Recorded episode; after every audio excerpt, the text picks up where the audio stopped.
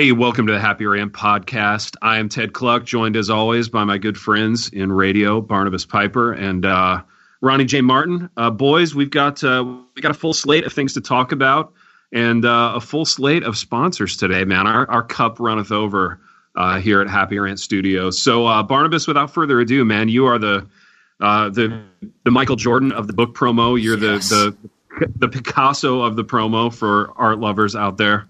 Um, why don't you hit us with a little promo, and then we'll uh, we'll get into these topics, baby. I would prefer to think of myself as the uh, Andy Warhol of book promos for artists, but to each his oh, own. I see, man. I see where you're going to, with that. I to like each it. his own. Wow. Um, guy, you try to throw a guy a compliment, he has to totally. Yeah, yeah, yeah. yeah. And Well, even the compliment look- gets edited. You know. The art community is nothing if not a bit snobbish about their preferences, so I have to speak into that. Um, no, our, our first sponsor is NavPress, and specifically the book Bound to Be Free. Uh, the subtitle is Escaping Performance to Be Captured by Grace, and it's by D.A. Horton. Um, DA is actually a friend of mine. I've known him for a few years, and we got to know each other through some conferences in Chicago and the like. But uh, really good teacher, good author, good writer. One of the best that I've met at taking current culture and sort of drawing out biblical and theological and life themes. And the, the whole idea of this book is it's broken into two halves. The first half half talks about what he calls the performance trap. So the idea of feeling trapped to perform in relationships, uh, needing affirmation from other people, living up to peers' expectations, just trying to find happiness in performance. And then the second half is what he calls the trap of God's grace, and it's actually the trap that sets us free, and that's trusting God, recon- being reconciled to God, affection from God, and then the partnership with the saints of God. And in all of these, it's all very. Um, it's very relevant to everyday life. So this is not all a theoretical thing. He weaves in a lot of his stories, shares other people's stories, current context, all these different kinds of things. Um, he's a really honest and humble writer, so he's not somebody who's coming at it from the perspective of sort of the the know-it-all, talk down to the readers, but sounds like he's walking alongside the readers. So again, that is a book called Bound to Be Free: Escaping Performance to Be Captured by Grace. Y'all should check it out. DA has written a couple other books uh, that came out from Moody Publishers a few years ago. Had a chance to work with him on his first one. Um, if for no other reason, you should get this because he is such a great guy. So uh, you can get this anywhere. It came out uh, just a couple weeks ago. Uh, bound to be free. Go check it out at Amazon or Lifeway.com or Barnes and Noble or wherever it is you buy your books. And uh, and go get it so that so that DA can go plant a church in Los Angeles, and you are helping him uh, do that. Wow. Big R once again, man. I'm just floored, and and my yeah, dream I don't that even. Do we continue with the broadcast or do we? We could we just, could just close the program now. You know, Rachel, the hell, that- whatever. Yeah, exactly. We've Call- wandered call it to and day. fro. That was the and book promo. We're out. Thank you. We should Baby, just, you know what? Should, should we just do a special episode of book promos? I mean, I, the way you guys praise should. this, I'm wondering if our ratings would go up, and we could get sponsors just by sponsoring. Right, we and that would be like a week off for Ted and I as well, wouldn't it? Yeah, I Dude, mean, that I- would be such a. You know, hipsters talk about things that are meta. That would be meta. it's it's in, it's Inception like is really what It it is, is. yeah. amazing that Yeah. that was a Christopher Nolan movie, right?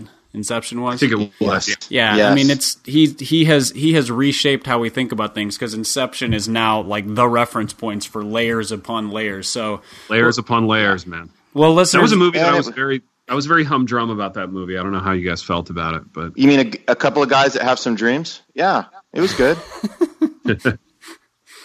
baby. Speaking of dreams and speaking of movies, um, a few days ago we had uh, the the 88th Oscar ceremony. Um, I don't know how you guys feel about the Oscars. This used to be like appointment viewing in my household. Like we would, you know, we we would sort of look forward to this and and gather around. Sometimes we would have parties.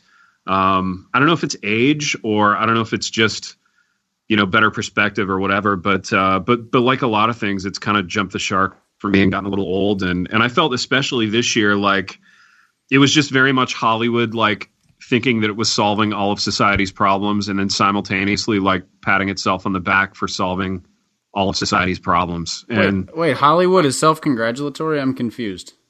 yeah, I know, dude. I know it's a shock, but uh, but but that dynamic, I think, um, caused me to shut it off after about twenty minutes. So um, I've only got twenty minutes worth of like context to work with. But uh, what what were your guys' thoughts on the Oscars, man? I mean, we've got the Chris Rock monologue, which was to me like utterly predictable, but but yet still controversial. Uh, I guess there are a lot of people talking about that. Um, we've got uh, DiCap winning his first Oscar and for a, and for a movie that prepared, he didn't deserve it for. Yeah, exactly. And then giving a prepared sermon on climate change, which I'm sure was really powerful. So um, I don't know. You guys riff on that, man. What was your what was your take on the Oscars?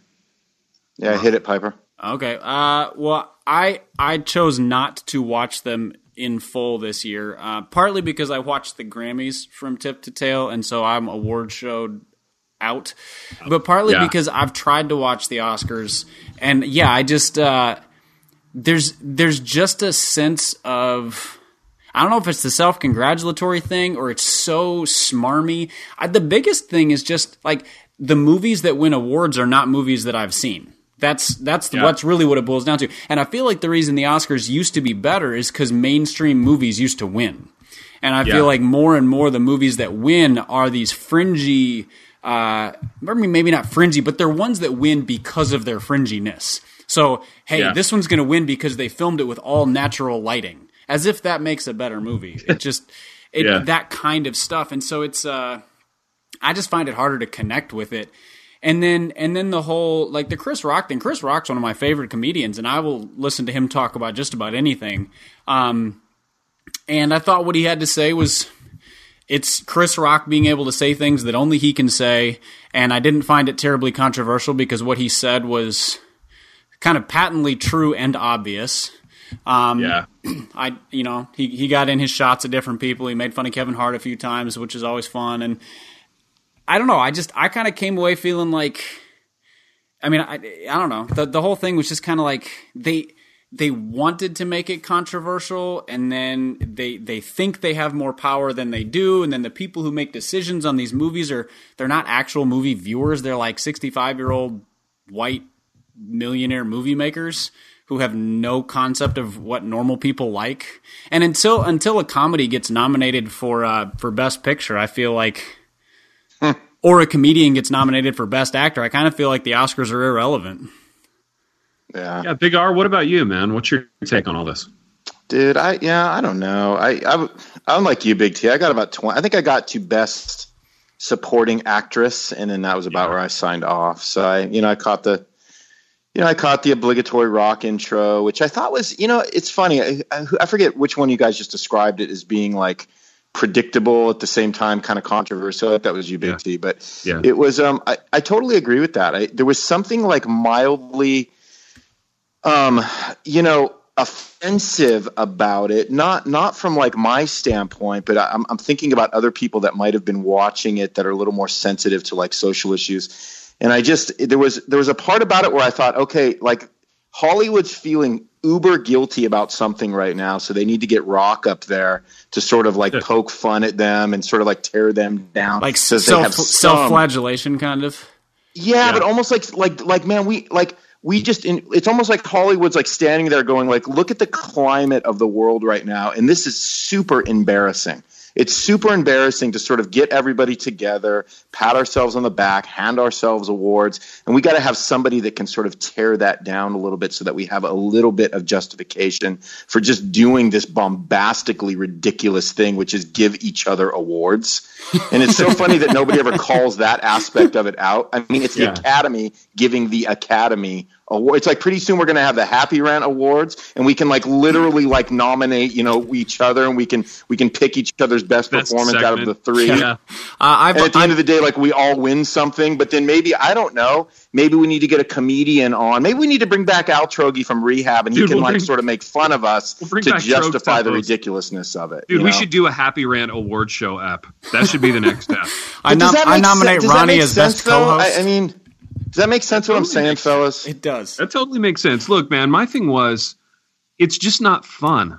You know, it's not fun to get preached at by a bunch of Hollywood people. And like, if we can't have fun talking about movies, like mo- movies are the most kind of frivolous form of American entertainment. Like, if that award show isn't fun, then nothing's fun. You know what I mean? Like the. There, there was even nothing new about the outrage. Like even the outrage was boring. And I feel like fun movies don't stand a chance. That's that's one of the things that kind of turns me off to it. Is like you know James Bond movies are never going to be nominated for anything. The Bourne movies are never going to be nominated for anything. Rocky, I mean, Rocky might have enough dramatic uh, cachet. You know, there, there's going to be some nominations, best supporting actor or whatever. But like the movies that people go to because they're like, man, that just looks awesome. Star Wars, it's going to win best yeah. cinematography or whatever. And the awards that that movie makers care about, normal people are like, I don't even know what that is. And uh, yeah, it's just yeah. But Piper, what about um? Didn't what about Mad Max? Like, I was shocked at how everybody was like, "Oh, Mad Max, Road but, to Fury." No, but here's the thing: the reason that won, if like I tweeted that I thought Mad Max Fury Road was a better movie than The Revenant. And so you got a handful of people who think I'm insane and a handful of people who totally agreed. But the people who agreed did not say that was an awesome, fun movie. They were like, it was such an amazing depiction of masculinity and blah, blah, blah. And I was like, no, oh, it was, Judas. it was really fun watching dudes swing on these huge, like, spring loaded poles and try to rip other people out of vehicles and blow stuff up. And, you know, like, yeah. I, yes, there was some themes in that movie that were pretty powerful, but like it was it was just a really sweet movie. Yeah. Wow. But that's not okay. why it got nominated. Dude, uh, R.E. Rocky, I thought Chris Rock's only funny joke was where he equated Rocky to a science fiction movie because it takes place in a world where white athletes are better than black athletes. I was that dying. Was I was dying. That was that. so freaking funny, man. I mean, guys, can we just say that Chris Rock was the best? I mean, I, to me, I mean, I mean, that was the, again the 25 minutes I I viewed. I mean, Rock was easily the highlight. You know, I, I mean, I, I, don't, you know, I, I mean, I, I love a guy that can get up there and kind of do what he does. I mean, on on a on a completely network slash commercial level. I, right. I mean, because I really thought I really thought a lot of the things he was saying. I, I feel like he, he, couldn't have even said this a decade ago. Um, yeah. And so I'm not I'm not trying to say it was so progressive in that way but it was enough to where I was thinking, like, like he's kind of getting away with murder right now in some ways. And but, so I don't know. I was kind of impressed by that. Here's you know? the thing: like in in liberal con, liberal white contexts, talking about how race ne- race issues need to change, even even and maybe even especially when you are insulting white people, is like the the utmost acceptable thing. Like that's your badge that's of honor. That's the easiest and most yeah. boring thing. It is. Do. It is the badge of honor, and I fall prey to this. It is the easiest thing as a white person to talk about how much white people suck about race stuff. And, and, so he got up there and said it, and I'm sure he's he was saying that with a lot more meaning than your average liberal white person does. The thing is, the Oscars are going to look exactly the same next year. You know, they're yeah, but guys, yeah, no, I'm I'm with you. I just think there's something really amazing when you got Chris Rock up there talking about like you know like his people being raped and his grandma hanging from a tree and the whole place is like erupting in laughter. no, that was that was that was nervous laughter because because yeah, that, oh, for sure, but it was like, still laughter. That was like I don't want the camera to catch me not appreciating this and and thereby labeling me a bigot. Sort of yeah, laughter. Ev- everybody's you know? thinking of their uh, the, whatever Vine is going to be posted of their reaction, and so they have to give the appropriate amount of laughter. And again, they're all actors, so they're pretty good at it. It's yeah. That's the thing is, yeah. if if he said the same thing at the Grammys, there would have been some great reactions because musicians don't have those uh, the same the same acting faces as uh, you know Jennifer Lawrence and whoever else. Yeah, right. yeah, absolutely. Yeah. Well, a well, fun guys, night had by all. I mean, it was. Uh, I, I, agree with you, Ted. I mean, and I know we can't go on about this forever, but I, I really think at the end of the day, what it is for me, if I'm just going to be very popcorn about it, it's mm-hmm. just absolutely boring. It's dull. Yeah, yeah, completely dull, and and and it takes four hours. I can't watch anything bummer, for though, four hours. There was a time when I thought it wasn't dull. You know what I mean? There was a time when yes. I thought, like, this is big. This is cool. Like, this is a thing that I should watch, and I don't know if it's our age talking, baby. That's the thing. Like I, I don't know. I, smaller. I know because I we used to have like the I, we used to have the Academy Award parties, and it was almost like a Super Bowl party, and like you'd invite everybody over, and it was fun. It was celebratory. Yeah. There was something. It was like an excuse to get everybody together and eat really bad food and like watch DiCaprio lose another Academy Award, you know. And um, now I just feel like I can barely stomach it. So yeah, maybe it is age. Maybe yeah. it's just a sensitivity to things like that that tend to irritate us more than when we were in our 20s like I don't know. I, I don't think it's I don't think it's age. I think it's a society kind of shift away from, you know, experts telling us what matters. You know, so there there is a cloistered group of people who have decided which movies matter and which ones don't. And we're supposed to be in shock and awe about their choices when we are in a position as soon as we see a movie to go participate in the rating of that movie. So if I go see The Revenant and I think it was a B plus movie, I can blog that, I can tweet that, I can communicate with people about that, and really what the Academy thinks about that movie makes zero difference. Whereas it kind of used to be where like that was it was kind of like the Super Bowl because they determined who the winners were. And now it's kind of like, well, we determined who the winners are, and they just get to have their opinion too. Yeah. I don't know, man. Yeah, it's a it's a big, you know, much like the Super Bowl, kind of a big uh, a big bloated joke anymore. Um, well, speaking of the Super Bowl, guys, remember uh, a couple of weeks ago when we got a weird uh, piece of mail from a fan, um, kind of telling us everything that we did wrong from a, a show prep and research standpoint, and then the week that followed we read that email on the air in such a way that we thought we were like ripping it to pieces. Um, do you true. remember this? Yeah, I that- do. so that happened on the program, and and part of uh, part of what was said in that email uh, after all the stuff about how we sucked at research and uh, we should open Wikipedia while we record uh, was kind of an interesting question about uh, football, uh, about American football, and um, you know he asked several questions within it, but really the the gist was, um, you know, how can you how can you like the game? Um, so how can you be one of these dads or one of these people that like really loves to watch football and then not let your kid play it? Um, and then inside of that was stuff about the concussion issue and stuff about like, um, you know, the objectification of women during football broadcasts. And, and he was basically asking the question, like, how can any of you guys watch and celebrate this sport? Um, Big R, I know that you don't, you neither watch or celebrate it, but you live in a place um, geographically that that does very much celebrate it. What are your uh, what are your thoughts on that?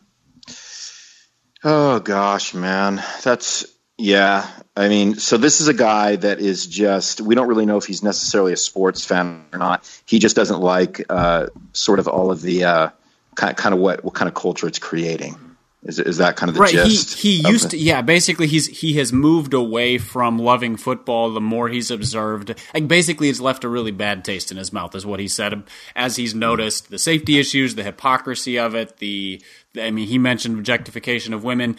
Quick side point on that if you watch the oscars or any movie Yeah, and you enjoy those you might be slightly hypocritical about the objectification of women. But that's a side that's that's a side note. And yeah that was Yeah, and that I was sort of his point Yeah, and I think that well, that's a, that's kind of a social uh, commentary, isn't it? I mean, it it's kind of like it's it's interesting that we were just talking about the Oscars, and now we're we're kind of moving into something that is just as much of a of a of sort of a showy celebratory culture in the sense that I think when you leave when when anything sort of uh, grows to those type types of like heights in our society, I mean, the, there's really only one place for it to go, and I think I think all the things that our our listener is complaining about that we just essentially complained about in terms of the Oscars. I mean, unless you have a love for cinema and film film and the Oscars is sort of your, you know, one of the big highlights of your year. And unless you're a massive football fan, I mean, all of those kinds of things are going to become exaggerated, aren't they? So you either are going to, you're either going to plug into these things, enjoying the, the artistic or the, uh, you know, in your guys' case, you know, sort of the as- athletic aspects of it. And you're going to have to ignore the rest of it, you know, because at the end of the day, there's still films. At the end of the day, there's still a game being played. So you either like it for those aspects, getting back to the, the, the core of what it is, or you're just, or the other stuff is going to drive you crazy. So for me, I mean, again, not to get off topic, but to go back to the Academy Awards, I'm just not a massive, massive film guy. So when I watch things like that, it's all the other things that start annoying me because I'm just not dying on the vine of film. And uh, and again, so I think that's the question for for anybody to ask when they get into something that is going to have you know these love hate sort of qualities to it. Does that make sense? Yeah, and I, I think you bring up a really good point about that sort of you, you attach yourself to the core of what the thing is. I mean, we were talking earlier about movies, like movies are supposed to be fun, and when you start to get belaboring all these other aspects of it, you just sort of suck the fun out of it. And I think football at its essence is the same way. Like it is it's brutal, it's aggressive, it's a lot of things, but it's a fun game. And it's a fun game to watch. And if I had sons, I would let them play. And I would obviously be conscientious. You know, if they got a concussion, I don't know if I'd let them play anymore because that that can go downhill quickly. But it's just the to, to when people start talking about the morality of football from a really really high horse, they've lost touch with like this is a really fun game, and and uh, and that matters. Like that's a that's a and not only that, I mean it's it's a really it's a really magnificent game to watch too if you're watching really highly skilled players. And so does that justify everything that people complain about? No, but I don't think you can just write it off and say it's an immoral thing and and, uh, be done with it because that that misses the point. And the people who say that don't tend to be people who really love football. Well, Ted, you're a uh, you're a football player. I think, uh, if I remember correctly, you sent me and Pipe a photo of you doing a little uh, semi-pro. What were you wear, What were you wearing? Like a triple X purple T-shirt over your pads? Dude, no. So I uh, I, I connected with this team, and uh, I came in for this game like right at the eleventh hour, and um, they had a jersey for me that was gigantic, and um, and it didn't even have a number on it. So this was sort of a this was a scrimmage. This was like a, a preseason game against another team uh, in arena football, and um, yeah, it was uh, that that was the deal with the jersey. But but yeah, no, I've I've I love football. Did you mean, re- did you repent after you played? Uh, I did. I spent a lot of time repenting. Still, still doing that. But, uh, but yeah, no, I, I love it, guys. My goodness. I mean, I've spent so much of my life like playing this game, writing about the game, thinking about it, enjoying it, and yeah, I mean, can can you find can you take any aspect of life, whether it's sitcoms or movies or music or whatever, and pick, you know, things out of it that are that are that are bad, that are damaging, of of course, you know, but um, that doesn't mean we lock ourselves in our houses and never and never go outside. It doesn't mean we never, you know, we never turn on the TV. It doesn't mean we never, um, you know, kind of venture outside the bubble that we're in. And um, yeah, I mean, I, I, guess I love football so much that I see it as, you know, something worth investing in. You know, I, I guess I want to be coaching and I want to be playing and I want to be, you know, involved in people's lives that are in football, which sounds like a very sanctimonious answer, but. Um, but but really that's where I'm at, you know. And Big R, I'm sure you feel the same way about music. I mean, you you love making music, you want to be a part of it, and you you see value in that. So, um, so yeah, I mean, I, I guess that's where, you know, that's where it ends for me, you know. Um, and and yeah, if at any point my kid gets concussions or I feel like it's it's not good for us to be involved in the game anymore, I'll reevaluate it. But um, but yeah, I guess I guess I haven't seen the big sort of objectification of women element, you know, in the in the levels that I'm involved in. Um, you know, I, I, guess I don't feel the same conviction that this guy feels about it, but but I do find it very hypocritical that you know you can swing a cat in any direction in our churches and hit a bunch of dads who don't let their kids play football, but who are more than thrilled to like race home from church on Sunday and watch eight hours of it. Um, you know, I, I guess I respect this guy at least for having dropped the whole thing. If he's going to be sort of somewhat judgmental about it, at least he's gone all the way. Yeah, and I think we can, man. I think we can enjoy things while acknowledging the ridiculousness of it, because you know we sure. we live in, you know, the society we live in exaggerates everything. So, and again, the, the society we live in is a godless society at the same time. So, yep. anything that has any redeeming quality to it um, is eventually going to be, um, you know, pushed to pushed to excess, pushed to extreme. And I think we can acknowledge that. I mean, good grief, man. I, have been, you know, as somebody who's been in the music industry for years, I mean, what a horrible, hor- like reprehensible, like industry, right? Yeah. But I'm um, at the end of the day, I, I mean, a song is still a song you know? Sure. and um and you either love it because you enjoy songwriting or music production and those aspects of it or music performance and those aspects of it. Or you can just say well there's man look at all the you know the objectification of women. Well sure all that stuff's going on and there, there's not a lot i can do to push against that other than to say i'm not a part of that but i also enjoy the craft of you know music making listening performing and we can take on that we can we can take it on that you know on that basis. I think. But. And, and, and, in regards to the objectification of women, while I mean I've heard that accusation leveled against football because you know cheerleaders are cheerleaders. Put, is, cheer, that, is that what we're talking about? I, I would assume so. Um, I, but I mean the commercial breaks are usually loaded with you know beer ads and whatever else that, that are just Yeah. pure sex appeal and very little else.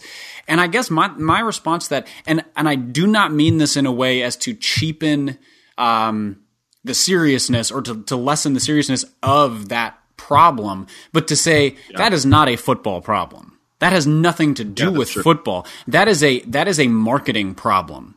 That is, a, I mean, music markets that way. I mean, we talked about this on an episode a few weeks ago where like Christian Christian music does this. They they they try to take the prettiest people and put them in the least provocative pose they can that is still sort of provocative and show show the most skin they can without being ap- actually, you know, immodest.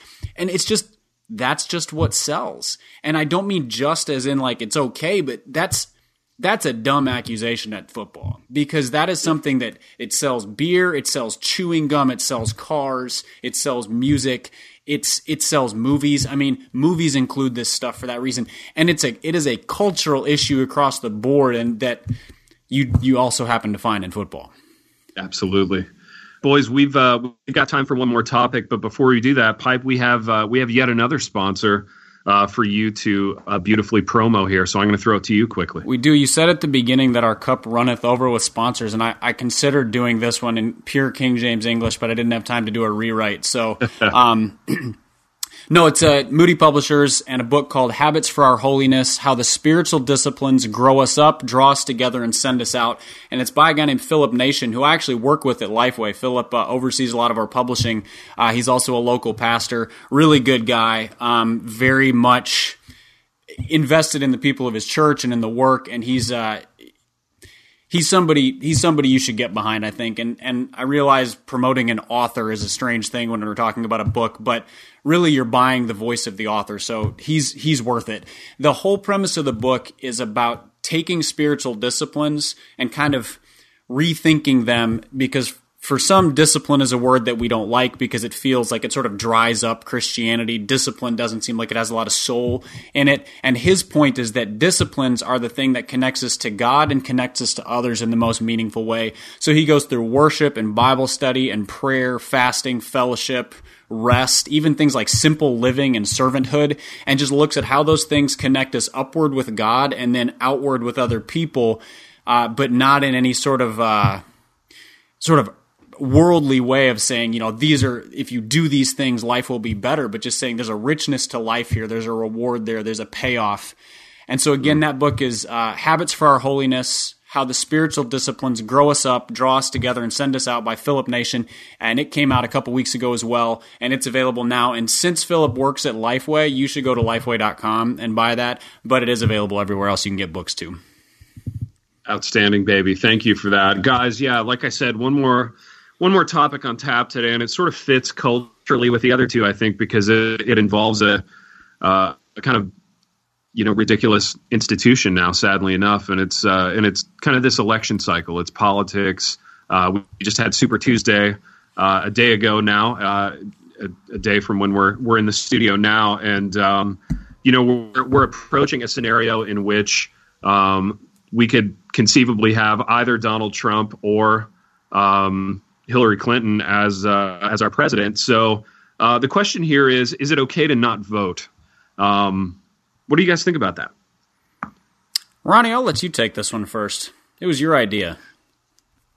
Yeah, the question has kind of come up, and it's coming up a little bit in our congregation, right? Which is, you know, I feel like there's this there's this kind of you know conservative American, and maybe not conservative American, but just a, an overall American bent that says, you know, uh, you know, you got to put your you got to put you know the, the the power of the American people is that they get to vote, and um, so there's always been, you know, in my lifetime there was always this big push, um, you know, get out there, vote, vote, vote, um, and it's kind of it's kind of been twisted into this thing to where it's almost like you feel like you're you're you're somehow anti-American or you're you're somehow um, and it, from a church perspective, from a from the perspective of being a, a believer, you know, who attends a church, an evangelical believer, you almost feel like maybe it's a sin if I don't vote or I, I'm not allowed to have a voice or complain or have an opinion about politics if I if I don't even take the time to vote. And so I think you know we've seen just sort of a sort of uh, you know we, have been kind of indoctrinated with that. And so now the question comes well if we have hillary on the left and we have a guy like trump on the right the question is do i still have to vote for one of them? Should i even vote for the less of two evils if there isn't a less of two evils when you look at these these two candidates? And so um, there's just been a little bit of a wrestle with that. And um, you know i kind of come from the standpoint that says um, you know a right to vote is also a right not to vote and um, and sometimes you make your voice known by by not doing something as much as doing something. And I think that uh, to to go um, to just vote because we need to uh, you know sort of enact our civil duty or, the, or our right as an American, I think it can go against our conscience. Saying that we just vote for somebody who we completely disagree with, but we believe in one or two points we have some agreement with, as opposed to the other candidate and I feel like um, we're we've kind of come to this bizarro place now to where. Um, again, coming from an, an, evangelical Christian standpoint, and we're not really given a, a, very good option of which we should uh, cast our ballot for. Mike, what's your take? Um, I have I have two thoughts. One is every time I hear the phrase about people talking about candidates on the left and on the right, all I can think of are the lyrics "clowns to the left of me, jokers to the right," and that feels like it feels like it sums up this election cycle really well. And the yeah. second is, and I don't remember who said it. I wish I could credit them because it's not my quote. Basically, they said, um, "We'll just we'll say it was Charles Spurgeon because uh, he said a lot of great things." he said, "If you're choosing if you're choosing between two evils and you try to choose choose the lesser, you're still choosing an evil." And yeah, so, yeah. I I think it, it is a matter of conscience in in the sense that putting your vote behind somebody, even if they're the lesser of two evils, is still putting your vote behind them. And so I think there's validity in saying I will not put my vote behind either of those people, whoever those people are, for for for whatever reason you you choose. Would it be great if we had a candidate that we thought that would make a great president. They they're morally upstanding. They're going to do they're going to do right by the people of this country. They understand the Constitution and their role and all these things. Yeah, but we haven't had that in a while. So um, I, I think not voting is a valid option. And I also think the people who say if you don't vote, you forfeit your right to complain. Not true. I'm a citizen of this country and I'm a taxpayer, and my taxes grant me the right, as does my citizenship. Um, and then I've been told by people before. I've been told by at least two people if you if you it is a sin not to vote, like verbatim. Oh yeah, and yeah. uh, yeah, which is absurd. I just yeah, I couldn't help but laugh when when they told me that because it just that that strikes me as so tying the civic reality to the biblical reality, and just there's a confused mess in somebody's mind if they think that that is true, because like the voting is not a biblical principle. Civic duty has some has some tenets that are deeply rooted in scripture, but but they're they're tenets of justice and love and and those kinds of things, not uh, the systems of a democratic republic. So I don't know. I, I think I think people who choose not to vote are exercising their conscience and their civic right to not do that, and I think they should fe- they should feel just fine about that as long as they're not doing it out of sheer laziness. Well, what would happen if the church sort of stood up in this particular moment in time? And I don't know what that means when I say the church standing up, because that, you know, there's a billion implications to what that would even mean. But what if the church sort of stood up and they they actually exercised their right not to vote? I mean, I mean, is there a scenario that we can sort of dream up of what that might look like? Oh man, I don't even know. I well, mean, all I can hear is the screams and yells of people saying, "But look who's going to determine who's president if we don't get out there and vote." And the reality is, quote unquote, evangelical Christians are currently putting their votes behind uh, guys like Donald Trump. So I'm not sure. Right. I'm not sure that us voting or not voting is going to really affect the direction of this country greatly, um, because because the majority of society doesn't give a crap about biblical principles. Right. I, you know, it's oh. we could bo- the church could boycott the polls, and I don't think the presidential election would change all that much.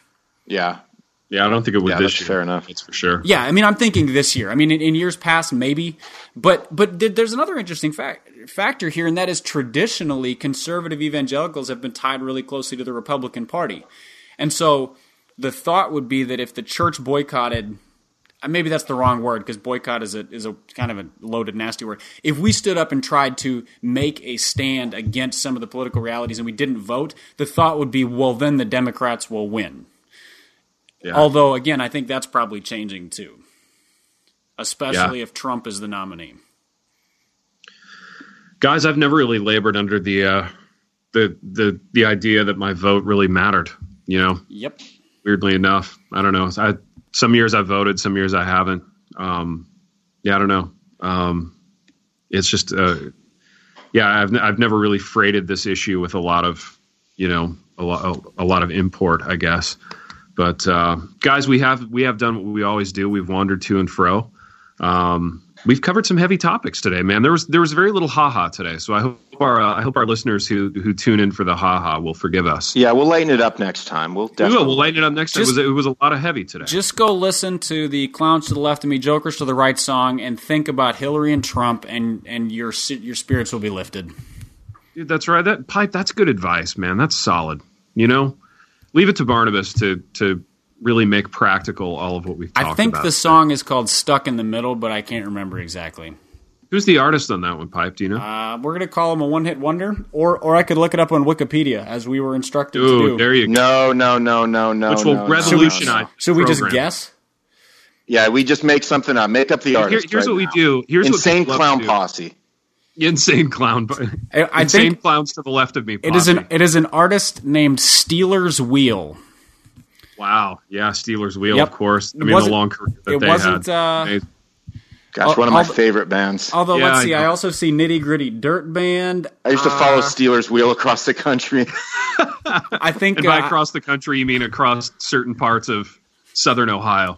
Dude, I was so bummed the day they broke up, man. I literally Oh, took dude, out all my gnashing Stealers teeth. wheel records. I- and All I the records, all the tears. I think the. Steve Miller Band is the one who made it famous, though. I'm not positive about any of this. So Yeah, you know what? That sounds right, Pipe. that that was Here- my first instinct, but I didn't trust it, so I went to Google, and Google confused me. So that was my last effort at fact checking anything. I should have just Here's said Steve great, though, Miller man. Band Here's- and gone with it. Here's what's a win-win about this scenario. When we say things on the air that end up being wrong, everybody checks in on Twitter and we still get a bunch of like traction from that, man, because people love nothing more than correcting us and being right. so Which, let's by just the way, keep, keep being wrong. I found out that uh, that white fanging was a thing that appeared on some show. that Yeah, I don't uh, it was it was New Girl. Was that or is that right? Oh, Uh, yeah, yeah. Yeah, I, we we got we got hit up on that one on Twitter, and uh, and Yeah. at least one person hit us up and made it sound as if like that was a legitimate cultural reference. Like, no, that's that's from New Girl. Like that's a thing. And I'm like, Oh, I, that's a thing. I think well, your let me point, let me think your point say of this. reference might need to be adjusted. Let me say this on behalf of you guys. I apologize for not having watched every episode of every show that exists before I made that statement. You know, I mean, I feel like that was irresponsible of me to not Well, you watch know- the entire Netflix library before going on the air. Well, and even if you Now had, maybe it's time. Maybe it's time to let this whole podcast thing go, Big T. I know. I feel like it's passing us by, Big R. You know, we've Yeah. lost a step, so to speak. yep, Yeah. hang it up, hang it up. You've jumped All the right. shark. Well, guys, it was great doing this, and uh, you know, let's uh, let's just enjoy the legacy that we've built, and we'll uh, we'll start something again next week. Right off into the sunset, boys. You know, it's sometimes it's time. It is. Well, we've wandered to and fro. We've gone to a really dark place emotionally. I think all three of us, as we ponder uh, our re- our retirement from this illustrious business. Um, lots to think about, lots to mull over there. And until next time, Rachel the Held Evans. No matter what you're going through, you are not alone. Sis, if you've experienced pain in your father daughter relationship, I want you to know that you are loved and seen. I'm Kia Stephens, host of the Hope for Women with Father Wounds podcast, and I created my show to help you exchange your father wounds for the love of God the Father. Join me for encouragement, wisdom, and scripture. Just search Hope for Women with Father Wounds on lifeaudio.com or wherever you get your podcast.